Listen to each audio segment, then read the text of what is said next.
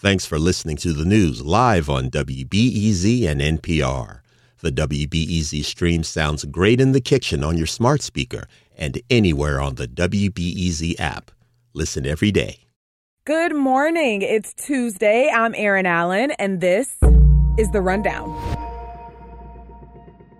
Public libraries look alive. Governor J.B. Pritzker signed a historical measure into law yesterday.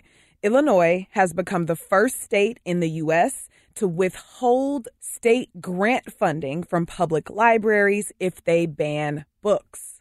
The law requires public and school libraries to adhere to the American Library Association's Bill of Rights, which says, among other things, that, quote, materials should not be prescribed or removed because of partisan or doctrinal disapproval.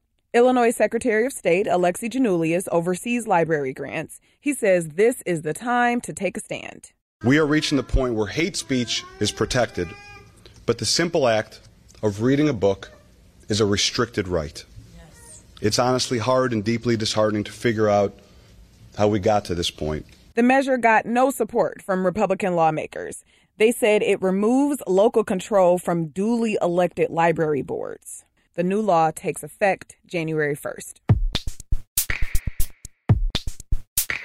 So far, during this migrant situation in Chicago, there hasn't really been enough federal funding to help. So the city of Chicago has been spending its own money to assist migrants. But as part of the city's latest round of funding from the Federal Emergency Management Agency, Chicago has been awarded $10.5 million to assist migrants. The state of Illinois as a whole is going to get $19.3 million. Now, earlier this year, the city of Chicago had requested nearly 67 million from the feds, but they only received 4 million. This latest round, still a fraction of the original request, falls drastically short of projected costs associated with supporting migrants. It has been almost a year since Roe v. Wade was overturned, and Illinois has been one of the states that's been seen as a safe haven for folks to access abortion care. And we're doing numbers. Planned Parenthood of Illinois has seen a 54% spike in patients seeking abortion care since last year. My colleague Mawa Iqbal is reporting that nearly 25% of patients traveled from states with abortion restrictions, mostly Indiana and Wisconsin. Also, Jennifer Welch, who's the CEO of Planned Parenthood of Illinois, says the number of out of state patients needing financial assistance more than doubled since before Roe was overturned.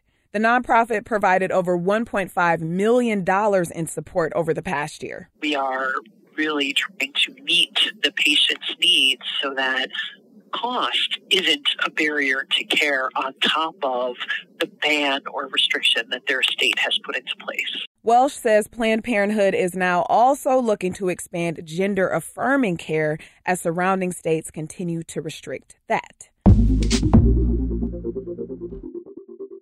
Between spring showers and these recent issues with air quality, I have been a fair weather cyclist this last week or so.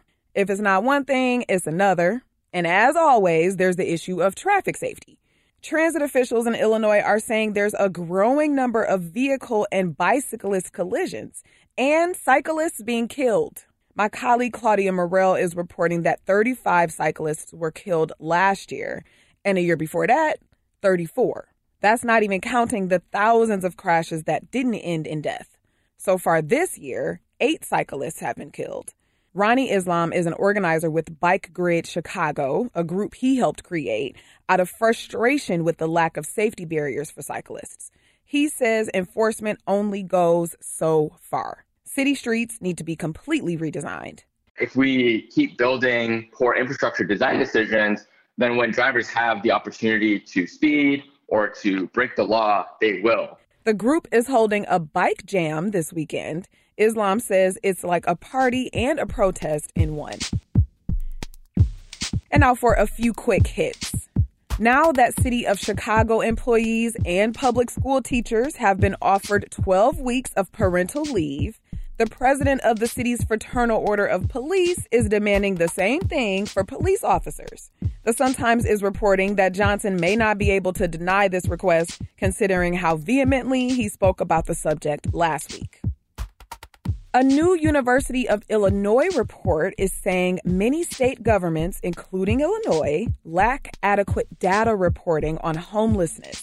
Recent data from the Illinois Department of Human Services count nearly 10,000 people living in shelters, transitional housing programs, or on the street per night.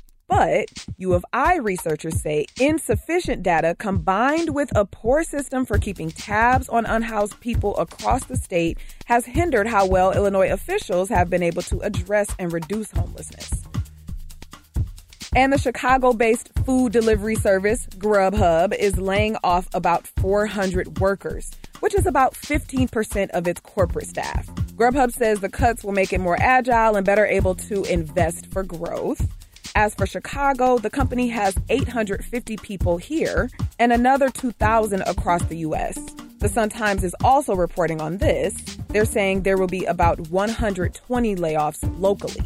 Now, drivers and employees at restaurants who work with Grubhub will not be affected. In the weather today, rainy and cool with a high in the mid to upper 60s. Yeah, I did not bike today. And that's it for the rundown. I'm Erin Allen. Thank you for listening. I'll talk to you tomorrow morning.